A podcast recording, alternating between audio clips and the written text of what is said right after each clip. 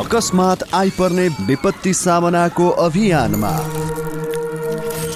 High face र capital एफएमको सहकार्य। कार्यक्रम आकस्मिक सन्देश।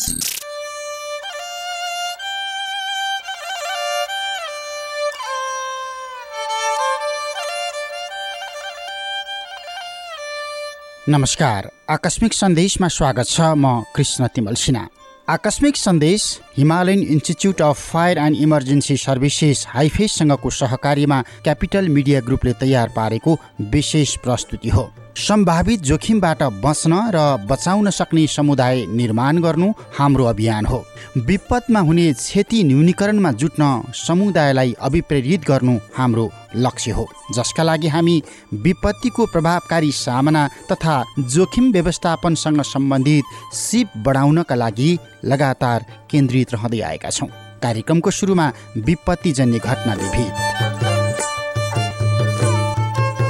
सङ्खुवा सभाको सिलिचुङ गाउँपालिका एक बेसिन्दा गाउँका पहिरो विस्थापितलाई बाँसको चिन्ता बढेको छ। कहिले नयाँ घर पाइने होला भन्ने आशामा टेन्टमा बालबालिका र वृद्ध वृद्धा सहित विस्थापित परिवार रात बिताउन बाध्य भएका छन्। पहिरोले घरबास बगाएको तीन महिनासम्म पनि सरकारले पहिरो विस्थापितहरूको लागि स्थानीय पुनर्वासको व्यवस्थापन गर्न सकेको छैन। पहिरोबाट विस्थापित भएका व्यक्तिहरू कहिले आफ्नै घरमा बस्न पाइने हो भन्ने चिन्ता रहेको उनीहरूले बताउने गरेका छन्।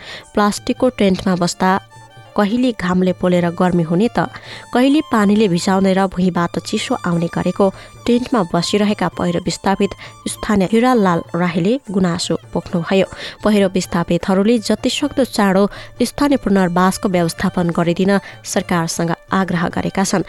पहिरो विस्थापितहरूको रेखदेख र स्वास्थ्य अवस्था बुझ्नका लागि स्वास्थ्य सहायता कक्ष समेत स्थापना गरिएको छ।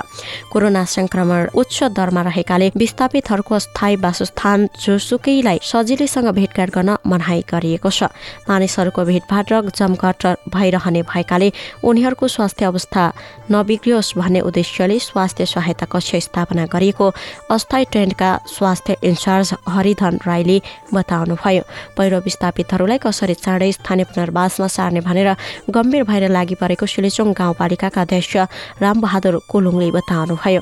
उहाँले स्थानीय सरकार र प्रदेश सरकारको सहयोगमा पहिरो विस्थापित एक सय छ परिवारलाई तीन ठाउँमा अस्थायी वासस्थान तयार गरेर राखिएको बताउनु भएको छ। यस्तै सरकारी बजेटबाट जग्गा खरिद गर्न नपाउने भएकाले समस्या भएको दाताहरूबाट सङ्कलन रकमले जग्गा खरिद गर्ने योजना रहेको उहाँको भनाइ छ।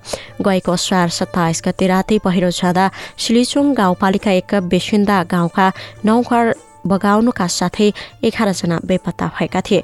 त्यसपछि उद्धार गर्ने क्रममा स्थानीय पच्चिस वर्षीय मदन राईको हृदयघातको कारण ज्यान गएको थियो। पहिरोले जमिन सबै चिरा चिरा भएर बस्न खतरा भएपछि बिसिन्दा गाउँका छ्यासी घर परिवार र चप्चेवाका बिस घर परिवार गरी एक सय छ घर परिवार पूर्ण रूपमा विस्थापित भएका छन्। विस्थापितहरूलाई गाउँपालिकाले तत्कालका लागि सुलिचोङ गाउँपालिका एकको चित्रेमा सन्ताउन्न घर पौखम टारमा बिस घर र बुधबारेमा उन्तिस घर परिवारलाई अस्थायी बास टेन्टमा राखेको छ। यसअघि पनि दुई हजार सडसठी सालमा सुलिचोङ गाउँपालिकाको नै सिक्किदिममा पहिरो जाँदा तेह्रजना बेपत्ता भएका थिए। उक्त ठाउँ भौगोलिक हिसाबले भिरालो भएकाले वर्षेनी सानो ठुलो पहिरो जाने र क्षति भइरहने गर्दछ। स्याङ्जाको भिरकोट नगरपालिका तीन साम्दीमा शनिबार ट्र्याक्टर दुर्घटना हुँदा एकजनाको मृत्यु भएको छ। दुर्घटनामा सोही ठाउँका बिस वर्षीय विपिन जेटीको मृत्यु भएको जिल्ला प्रहरी कार्यालयका प्रहरी नायब परीक्षक राजेन्द्र प्रसाद अधिकारीले जानकारी दिनुभयो। ग एक त छप्पन्न सैतिस नम्बरको ट्र्याक्टर अनियन्त्रित भई सडकमै पल्टिएको थियो। ट्र्याक्टरको इन्जिनले च्यापिएर जिटीको मृत्यु भएको हो। दुर्घटनामा भिरकोट तिनका सत्र वर्षीय सुनिल रिजाल घाइते भएका छन्। उनको स्याङ्जा जिल्ला अस्पतालमा उपचार भइरहेको प्रहरीले जनाएको छ। र पूर्वी एसियाली मुलुक भियतनामको मध्य क्षेत्रमा आएको भीषण वर्षासँगैको बाढी पहिरोमा परेर कम्तीमा पचपन्न जनाको मृत्यु भएको छ। भियतनामको केन्द्रीय विपद समितिले विगत दस दिनको अवधिमा बाढी पहिरोमा परेर अरू केही व्यक्ति बेपत्ता भएको जनाएको छ। भियतनामको मध्य क्षेत्रका क्वाङ ट्री थु आ थिएन हुई र क्वाङ नाम प्रान्तमा सबैभन्दा बढी असर परेको छ। थुआउ थिएन प्रान्तको फोङ डाइन जिल्लामा बाढी पहिरो पीडितको उद्धारका लागि गएका तेह्रजना उद्धारकर्मीको पहिरोमा परेर ज्यान गएको समितिले जनाएको छ। केन्द्रीय विपद समितिका अनुसार बाढी पहिरोमा परेका व्यक्तिहरूको उद्धार र खोजी कार्य जारी रहेको छ। देशको सेना र प्रहरीलाई पनि उद्धार र राहतका कार्यमा खटाइएको छ। गत अक्टोबर पाँचदेखि तेह्र तारिकसम्मको अवधिमा भियतनामको मध्य क्षेत्रमा ठूलो वर्षा भएको थियो। केही क्षेत्रमा दुई हजार मिलिलिटरसम्म वर्षा भएको छ। नेपाल बाढी पहिरो भूकम्प आगलागी महामारी एवं जलवायु परिवर्तन जस्ता विविध प्रकृतिका प्रकोप अनि घटनाहरूका कारण सङ्कटासन्न अवस्थाबाट गुज्रिराखेको छ। यसका अतिरिक्त नेपालमा अहिले कोरोना सङ्कट अनि हरेक वर्ष देखिने बर्ड फ्लू जस्ता नयाँ प्रकृतिका महामारी औद्योगिक दुर्घटना विस्फोटन सडक दुर्घटना तथा विषालु पदार्थसँग सम्बन्धित विपदका घटनाहरू पनि निरन्तर भइराखेका छन्। यसरी नेपालले वर्षेनी प्राकृतिक तथा गैर प्राकृतिक विपदका घटनाहरूको सामना गर्नु परिराखेको अवस्थामा सबैमै सावधानी अप्नाउनुहोस् केही तथ्य र तथ्याङ्कहरूका आधारमा हेर्दा नेपाल विश्वमा विपद जोखिमको नक्साङ्कनमा बिसौँ स्थानमा अहिले पनि कायम छ भने नेपाललाई पहिरो र बाढी जस्ता जलजन्य प्रकोपको जोखिमको दृष्टिकोणबाट तिसौँ स्थानमा राखिएको छ। काठमाडौँ उपत्यका भूकम्पीय प्रभावका दृष्टिबाट पहिलो जोखिमपूर्ण स्थानमा रहेको छ। यस्तै नेपालको सम्पूर्ण भूभाग भूकम्प जाने सम्भावित क्षेत्रभित्र पर्छन् भने मध्य भूभाग अति जोखिम क्षेत्रभित्र सूचीकृत रहेको छ। सङ्कटासन्नता र जोखिमका सम्बन्धमा गरिएको अध्ययन अनुसार भूकम्पको सापेक्षिक सङ्कटासन्नताका दृष्टिकोणबाट नेपाल संसारको सबैभन्दा बढी जोखिममा रहेको देशमध्ये एघारौँ स्थानमा रहेको छ। यसै गरी इसिमोड र युएनइपीले संयुक्त रूपमा तयार पारेको विवरण अनुसार नेपालमा रहेका दुई हजार तिन सय पन्ध्र हिमतालमध्ये बाइसवटा विस्फोट हुने उच्च जोखिममा अहिले पनि छन्।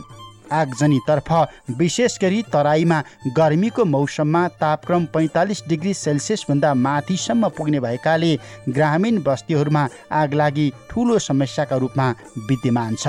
साथै अहिलेका दिनहरूमा वनमा डढेलो लाग्ने विपदका रूपहरू समेत बिस्तारै बढ्दै गइराखेको अवस्था छ। यस्ता ज्यादै उच्च दरको प्रकोप उन्मुख क्षेत्र रहे पनि सोसँग जुझ्न सक्ने क्षमताको विकास र पूर्व तयारी जस्ता कार्यमा सारभूत रूपमा नेपालमा ठोस काम अझै हुन सकिराखेको छैन।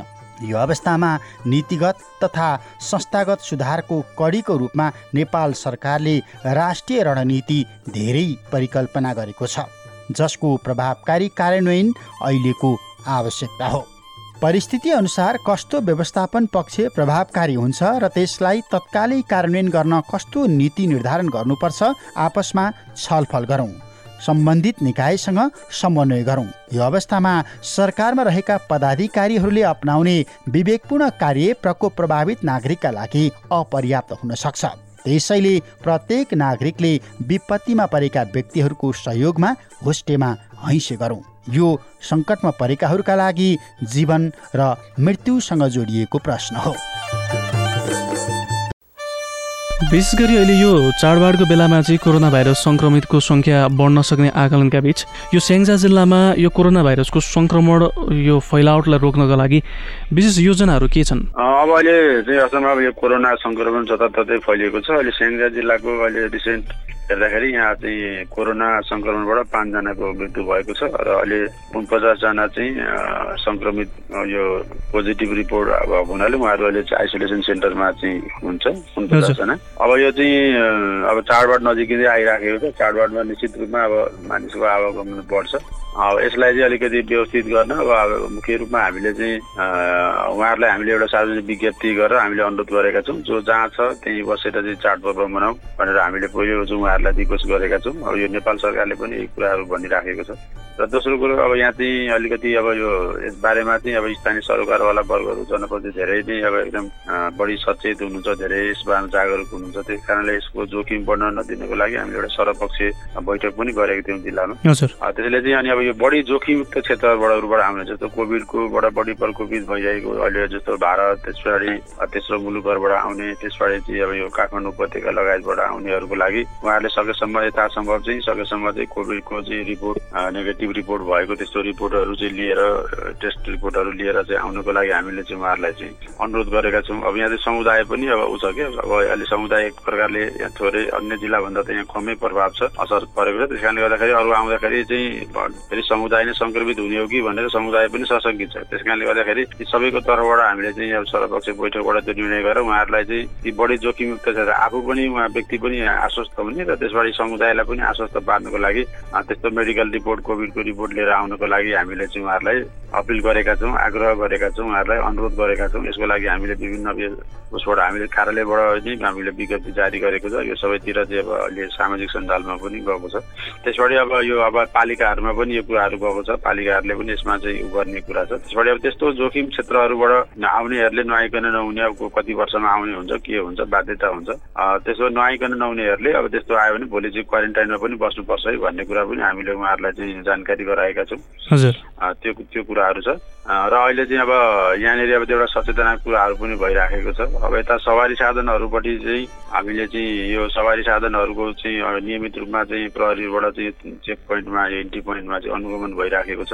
खास गरी अब बढी लोड हुने गर्नेहरूलाई कारवाही पनि भइराखेको छ। अनि अब गाडीमा अब त्यो चाहिँ मास्कको प्रयोग अब सेनिटाइजरको प्रयोगहरूको बारेमा पनि त्यो चाहिँ अनुगमन भइराखेको छ।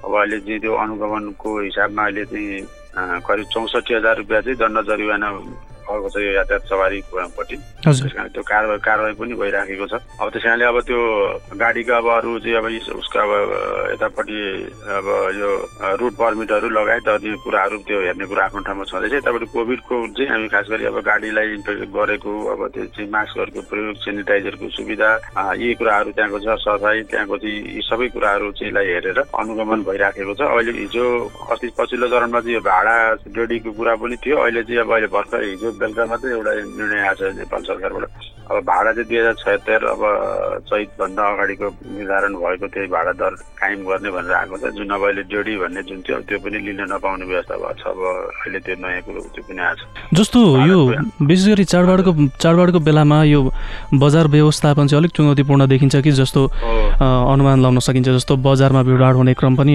बढ्ने नै गर्दछ निश्चित रूपमा चाडबाडको बेलामा। यो बजार व्यवस्थापनको सवालमा चाहिँ के छन् योजना? अब यो बजार व्यवस्थापनको बारेमा चाहिँ हाम्रो यहाँ अनुगमन जारी छ हिजो मात्रै पनि यहाँ चाहिँ एघार बजीदेखि नै यहाँ बजार अनुगमन भयो यहाँ सर्वपक्ष चाहिँ सबै प्रहरी स्थानीय पालिकाहरूको समिति सबै उद्योग वाणिज्य सङ्घ सम्मिलित टोलीले चाहिँ बजार अनुगमन गरेको छ। यस्तो डेट एक्सपायर औषधिहरू डेट डेट एक्सपायर यो चाहिँ सामानहरू पनि त्यही नै नष्ट गरेको। अन्य कुराहरूको चाहिँ त्यहाँ चाहिँ सचेत गराएको वार्निङ दिएर पनि आएको छ। यो बजार अनुगमन भइराखेको छ। अब यो चाहिँ अब अहिले यहाँ चाहिँ अलिकति सोसियल डिस्टेन्स मेन्टेनको कुरा छ मुख्य कुरा। त्यसैले अस्ति हामीले सर्वपक्ष बैठकमा पनि अब त्यही कुराहरू छ यहाँ बजारमा पनि पसलहरूले चाहिँ सोसियल डिस्टेन्स मेन्टेन गर्नुपर्छ। त्यो अनुगमन त्यो कुराहरू पनि हेरिन्छ भनेर हामीले त्यो कुरा पनि गरेका छौँ। अहिले चाहिँ अब यो हामीले यही कुराहरूलाई चाहिँ अब चाहिँ हेर्ने निरन्तरता दिने अनुगमन गर्ने सुपरभिसन गर्ने कुराहरू हवस् त। Himalayan institute of fire and emergency services हाइफेससँगको सहकारीमा तयार क्यापिटल मिडिया ग्रुपको विशेष प्रस्तुति आकस्मिक सन्देशको आजको समय सकिएको छ। कार्यक्रम उत्पादन सहकर्मी प्रतीक नेउपाने समिसा नेपाली प्राविधिक मित्र विश्वराज विष्टका साथ म कृष्ण तिमल सिन्हा बिदा हुन्छु। भोगेको विपत्ति कहिल्यै नबिर्सौँ। विपत्तिबाट पाठ सिकौँ र क्षति दोहोरिन नदिउँ। नमस्कार।